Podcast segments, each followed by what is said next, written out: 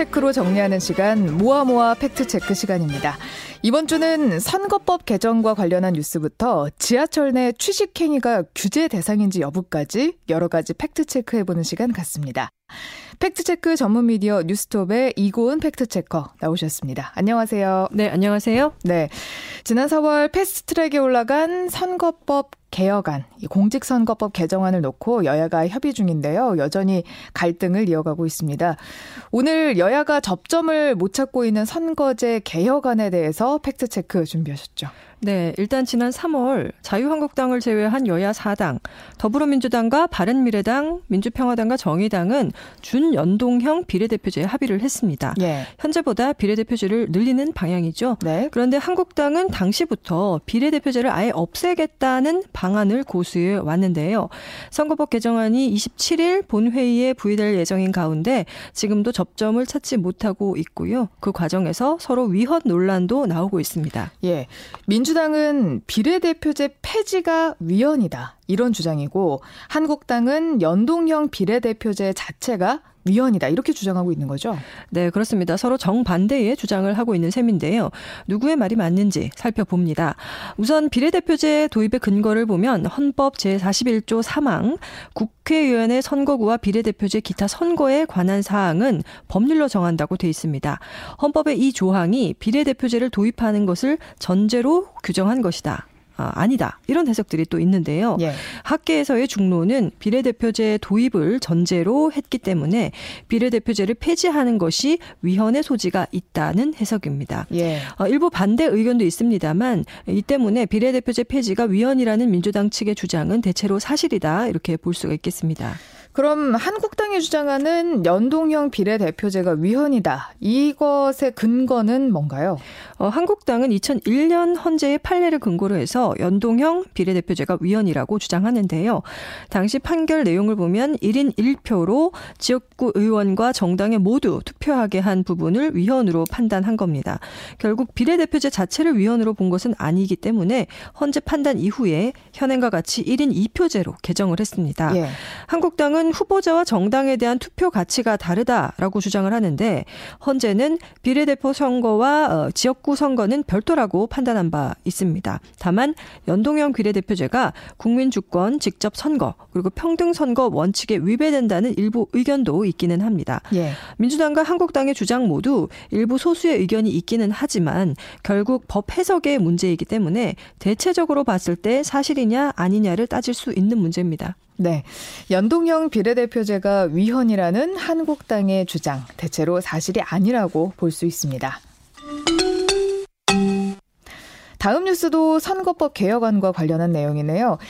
비례대표제를 없애자는 한국당은 결국 지역구 의석 확대를 주장을 하고 있고 나경원 한국당 원내대표는 지역구 의석수를 확대하는 것이 국회의 대표성을 강화한다는 취지다. 뭐 이렇게 발언을 했네요. 네, 나경원 원내대표는 지난달 31일 한국당 최고위원회의에서 우리 당은 대표성을 강화하기 위해 지역구 의석수는 늘리고 비례대표제를 폐지하면서 의석수 총원은 줄이는 그런 선거법 개정안을 당초 내놨다 이렇게 말했습니다. 잠깐 설명을 드리자면 한국당은 의원 정수를 270명으로 줄이고 비례대표제를 폐지 그리고 지역구 의석을 확대한다 이렇게 주장을 하고 있고요. 더불어민주당은 의원 정수는 유지하되 지역구를 225석으로 줄이고 연동형 비례대표를 75석으로 늘리는 당론을 강조하고 있습니다. 네, 그러면 한국당 주장대로 지역구 의석 확대를 하면 국회 대표성의 강화가 되는 겁니까? 어, 중앙선거관리위원회 선거 통계 시스템을 통해서 20대 총선 데이터를 좀 살펴보겠습니다. 지역구 당선자의 득표율이 평균 48.9%였거든요. 예. 그러니까 거꾸로 생각해 보면 지역구 유권자들의 절반이 넘는 숫자가 이 해당 지역의 국회의원을 뽑지 않았다 이런 이야기가 되는 겁니다. 음. 그러니까 단순 다수제 지역구에서는 의석 결정에 반영되지 않는 사표가 절반 넘게 있었다 이렇게 볼 수 있는 거고요. 이런 이유 때문에 지역구 의석을 늘리는 것이 국회의 대 대표성을 강화한다 이렇게 보기에는 좀 부족함이 있습니다. 단순 다수제 지역구에서는 의석 결정에 반영되지 않는 사표가 많기 때문입니다. 예. 20대 총선의 전국 투표율을 고려를 해보면 실제로 지역구민 절반이라고 볼 수도 없는 것 아니겠습니까? 네, 그렇습니다. 20대 총선의 전국 투표율이 58%였거든요. 그렇게 보면은 지역 지역구 대표인 당선자 어, 이들이 평균적으로 봤을 때 해당 지역의 유권자 표 4분의 1 정도만 얻고 당선됐다 이렇게 볼 수 있겠습니다. 예. 참여연대의 의정감시센터 분석에 따르면 20대 총선 지역구 선거의 당선자 득표율 전체 선거 인수 대비 28.07%로 나타났습니다. 해당 보고서는 이런 결과에 대해서 전체 유권자의 4분의 1 정도 지지로 구성된 것이어서 나머지 4분의 3 유권자는 정치적 대표를 갖지 못 하고 있는 셈이다. 이렇게 음. 지적을 했습니다. 어, 개별 의원들을 보았을 때도요, 어, 그나마 과반 지지를 받은 의원, 어, 43%로 전체의 절반이 안 됐습니다. 예. 뭐 뿐만 아니라 기존 선거 제도는 다양성, 뭐 그러니까 이 소수인 제3정당이 원내에 진입하기에 어려운 구조다. 이런 문제가 있지 않습니까? 네. 현행 지역구 선거제는 이 오랫동안 승자 독식형으로 어, 그런 그 선거제도라는 지적을 받아왔는데요.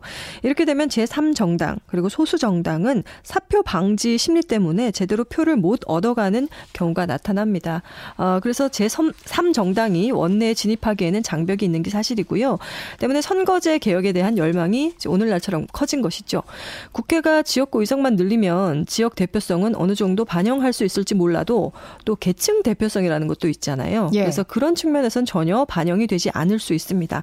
그래서 어느 한쪽을 줄인다고 해서 대표성이 강화되는 것은 아니다. 이렇게 볼 수 있겠습니다. 예. 지역구 의원 수를 확대하는 것이 국회 대표성을 강화하는 결과를 낳기는 어렵다. 이렇게 정리합니다. 다음 뉴스 살펴보죠. 최근 자유한국당 김재원 의원이 막말 논란에 휩싸였죠. 막말뿐만 아니라 이슈가 되는 것이 택시비로 10만 원을 지불했다는 사실이 선거법에 위반되느냐에 대한 문제 아니겠습니까? 네. 어, 김 의원이 지난 9일이죠. 대구 엑스포 에서 열린 어, 공수처법 저지 및 국회의원 정수 축소 촉구 결의대회 이런 강연이 있었는데 여기서 이해찬 씨가 2년 내에 죽는다라고 말한 택시 운전기사의 말을 인용해서 논란이 됐었습니다. 예. 어, 택시에서 운전기사와 민주당 이해찬 대표가 살아있는 동안 정권을 뺏기지 않겠다라고 했다. 뭐 이런 얘기를 나눴는데 택시 운전사가 그러면 2년 내에 죽는다는 말 아니냐. 음. 어, 다음에는 황교안의 대통령 되겠네. 이렇게 말했다는 일화입니다. 김 의원은 이 이야기를 듣고 기분이 좋아서 택시비 10만 원을 냈다. 이렇게 밝혔습니다. 네. 택시비를 너무 많이 냈네요. 네. 이게 문제가 될까요? 네. 그래서 이 어, 일부 진보 성향 커뮤니티에서 이게 선거법 위반이 아니냐 이런 의혹을 제기했습니다. 10만 원을 건넨 게 공직선거법상 금지되는 기부 행위에 해당하는 것이다. 이런 내용인데요.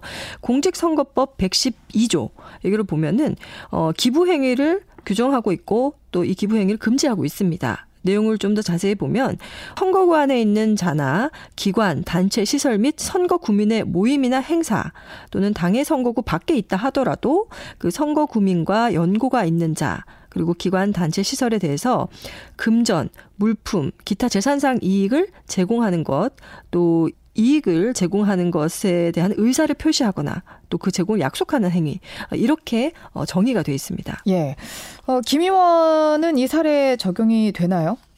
우선 택시 기사에게 제공한 금액 10만 원은 재산상 이익을 제공하는 행위로 볼 수는 있습니다. 예. 그런데 김 의원이 이동안 대구역에서 엑스코까지 소요되는 택시비가 통상 1만 원을 넘지 않거든요. 어 그리고 또 사회 통념상 팁으로 보기에도 큰 액수이기 때문입니다. 그렇죠. 어 다만 이 택시 기사인 상대방이 선거 구민이나 선거 구민과 연고가 있는 자인가 이렇게 보기엔 좀 애매한 부분이 있는데요. 김 의원이 지금 출마 여부 그리고 출마 지역이 결정되지 않은 상황이고요. 또 택시 기사가 선거 구민인지 또 혹은 선거 구민과 연고가 있는 사람인지를 판단하기 어려운 때문입니다. 네. 또김 의원이 당선을 목적으로 택시 기사에게 의도적으로 접근했다 보기도 좀 입증이 어려운 문제도 있습니다. 네. 다음 총선에서 이 지역으로 출마를 하면 문제가 될 수도 있겠네요. 글쎄요, 이건 좀 살펴봐야 되겠는데요. 네. 네, 그럼 선관위에서는 어떤 입장이 있습니까? 네, 중앙선관위 관계자가 한 언론과 한 인터뷰를 보면 기부 행위로 보려면 대상자가 선거 구민이거나 연고가 있어야 하는데 말만으로 정해진 상황이라 명확하지 않고 또 개인적 이동 과정에서 있었던 일이기 때문에 명확한 위법, 이다. 이렇게 말할 수는 없다. 이런 입장이고요. 또 대법원의 경우에도 사전 선거 운동과 관련해서 선거 운동 기간 전에 특정 후보자의 당선을 목적으로 어, 투표를 얻거나 얻게 하기 위해 필요하고 유리하게 행동한 모든 행위 라고 지정을 하면서 목적 의사가 객관적으로 인정될 수 있는 능동적이고 아주 계획적인 행위여야 한다. 그리고 일상적, 의례적, 사교적 행위는 제외된다. 이렇게 보고 있습니다. 그래서 이러한 어 정의에 적용이 되는지 안 되는지를 판단하는 것이 관건인 것 같습니다. 예. 여러 요건들을 종합적으로 볼 때 김의원의 택시비 10만 원 지급은 선거법 위반이라 보기에는 어렵습니다. 다음 뉴스에 대해서 팩트 체크합니다. 동료 선원 16명을 살해하고 남쪽으로 넘어온 북한 선원 2명을 우리 정부가 북한으로 돌려보냈죠. 이에 대해서 불법 논란과 비판이 있었는데요. 이에 대해서 한번 살펴보죠. 네, 정부가 이번에 선원 두 명을 북한으로 돌려보낸 것에 대해서 북한 인권단체나 뭐 야당 측에서 이번 추방 조치가 불법이다 이런 비판을 했는데요. 그러면서 살인 범죄에 대해서 우리 측에서 사법 처리하면 됐었다 이런 지적도 나옵니다.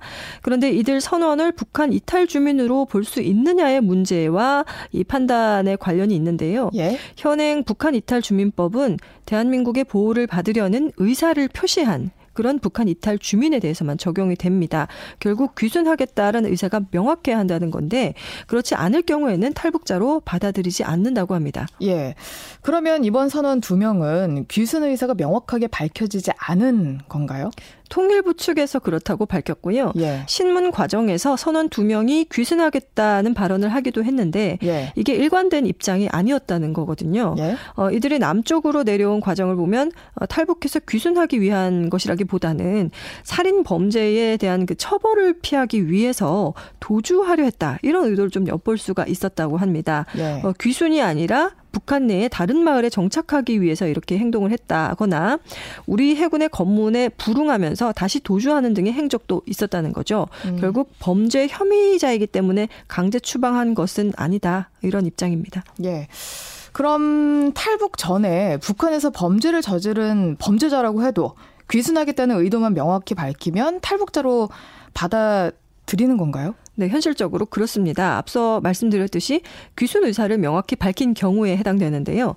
다만 국정원과 경찰의 합동 신문 과정에서 비정치적 사유로 인한 이 살인 등의 범죄 사실이 있었다고 하면 이 비보호 대상으로 분류가 된다고 합니다. 예. 그렇게 되면 정착 지원금 같은 경제적 혜택은 주어지지 않는데요.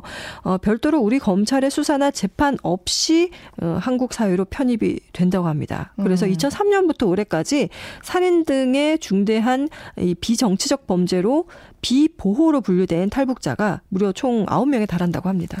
그러면 보호를 받지 않을 뿐이지 이 사람들이 지금 우리 주변에 살고 있을 수도 있다. 이런 이야기인데 이게 조금 걱정스럽기는 합니다. 네, 그렇죠. 북한에서 저지른 범죄에 대해서 그런데 수사나 재판을 남한에서 하기가 좀 어렵다는 이유에서입니다.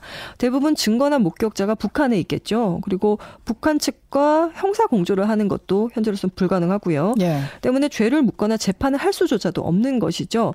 그래서 북한에서 범죄 전력이 있지만 귀순 의사만으로 교화 과정도 없이 바로 남한사에 들어오는 게 불안전하다. 이런 음. 지적은 계속 나오고 있었던 문제라고 합니다. 예. 어, 문제가 있으면은 입국 거부나 추방을 해야 한다. 그리고 일단 받아들였다고 하면 적응하는데 도움을 줘야 한다. 뭐 이런 음. 지적도 있고요. 네. 아무튼 현재 제도에서는 다소 이해되지 않는 그런 허점들이 있는 게 사실입니다. 예.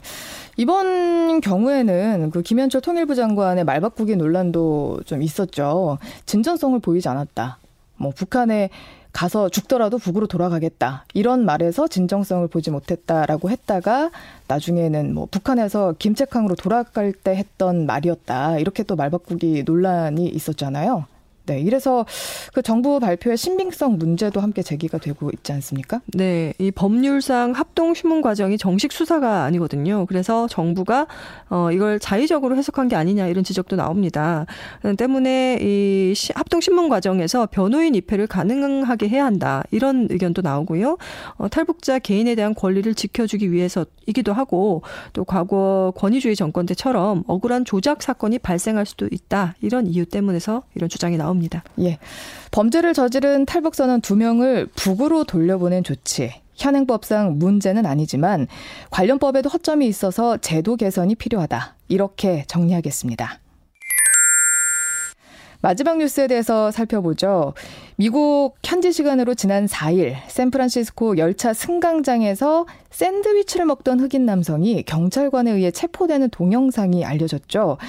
지하철 역, 열차 그리고 역산의 취식 행위가 세계적인 논란거리라고요. 네, 어, 이게 가짜뉴스가 아닌가 싶을 정도로 샌드위치 하나 먹었다고 체포되는 게 좀 의아하기도 한데요. 예. 미국에서 통근 열차 승강장에서 취식 행위를 한 흑인 남성이 어, 무려 수갑까지 채워져서 경찰에 체포되는 영상, 어, 소셜미디어 등을 통해서 전 세계에 알려졌습니다. 예. 어, 우리 사회에서는 이 지하철 열차 안에서 음식을 먹는 행위가 규제 대상은 아닙니다만 최근 지하철 안에서 컵라면을 먹는 승객 사진이 온라인에 올라오면서 음. 이에 대한 이런 그런 문제 의식도 나타나고 있습니다. 예. 뭐 대만 같은 경우에도 지하철에서 아예 물조차도 먹으면 안 된다고 하더라고요. 아, 벌금을 세게 낸다고 하던데 뭐 우리나라에서 현행법으로 취식 행위를 금지하는 규정이 있나요? 어, 현행법으로는 없습니다. 국내법에 지하철 열차 안에서 음식을 먹는 행위를 규제할 근거는 없는데요. 철도안전법 47조 어, 열, 여객 열차 안에서 금지 행위에 대해서 규정을 하고 있는데 취식 행위가 이 금지 대상은 아닙니다. 금지 대상인 행동들은 뭐 흡연, 음주, 또 성적 수치심을 일으키는 행위나 뭐 물건을 판매하거나 또 열차 밖으로 물건을 던지는 행위 뭐 이런 것들로 규정이 돼 있습니다. 네. 지하철에서 음식을 먹는 게 금지 대상에 포함되지 않는 이유가 있나요? 이 지하철 열차 내에서 음식을 먹는 게 어, 안전 운행과 직접적인 관련이 있는지 여기에 대한 사회적 공감대가 명확하게 형성되지 않았기 때문인데요. 흡연의 경우는 이제 화재 위험성이 있잖아요. 그래서 안전 운행과 관련이 있는 것이다. 이렇게 음. 볼수 있어서 이것과 비교해 보면 좀 이해가 쉬우실 겁니다. 사실 열차 안에서 음식물을 먹는 행위 자체를 또 일괄적으로 금지한다는 게 어려울 수도 있는데요. 어, 지하철은 모르겠지만 장거리 열차 승객들도 있잖아요. 이런 경우에는 끼니로서 음식을 먹는 행위를 금지하는 게 좀 무리가 될 수 있다. 뭐 이런 지적입니다. 예. 뭐 그렇다면 제한적으로 좁은 공간에 많은 사람이 서서 가기도 하는 지하철 열차 안에서 만 이렇게 규제를 할 수는 없나요? 아까 대만 같은 경우도 말씀하셨지만 네. 해외 중에서 이제 태국 같은 경우는 냄새가 많이 나는 두리안과 같은 과일 음. 이거는 특정을 해서 지하철에서 못 먹게 한다 이렇게도 알려지는데요. 어, 향후에 사회적인 합의를 거쳐서 국내에서도 관련 규정이 필요하지 않겠나 뭐 이런 지적이 나오고 있습니다. 네, 사실 그 최근 서울에서 버스를 탈 때는 음식을 먹는 게 제한이 되지 않습니까? 네, 네. 어, 다른 운송수단의 경우는 어떤가요? 버스에는 여객 자동차 운수 사업법에 따라서 흡연은 원래 금지가 되고 있는데 예. 이 취식 행위를 법으로 금지를 하고 있지는 않습니다. 다만 지난해 1월에 개정된 이 서울시 시내버스 안전운행 조례 여기에 따른 것인데요. 승객에게 피해를 줄 것으로 판단되는 음식물이나 뭐 악취 물품에 대해서 버스 기사가 운송을 거부할 수 있다. 이런 조례입니다. 예. 때문에 뚜껑이 열린 음료수나 음식물을 가지고서 어, 버스에 승차하려 할 때 버스 기사가 제지를 할 수 있다는 거고요. 비행기나 여객선은 지하철과 마찬가지로 취식 행위가 규제되는 법령이 없습니다. 예. 지하철 내에서 음식을 먹는 행위 현재로선 규제할 방법이 없지만 사회 구성원들의 최소한의 매너는 필요하다. 이렇게 정리하겠습니다. 오늘 말씀 여기까지 듣겠습니다. 뉴스톱의 이고은 팩트체커였습니다. 고맙습니다. 네, 감사합니다.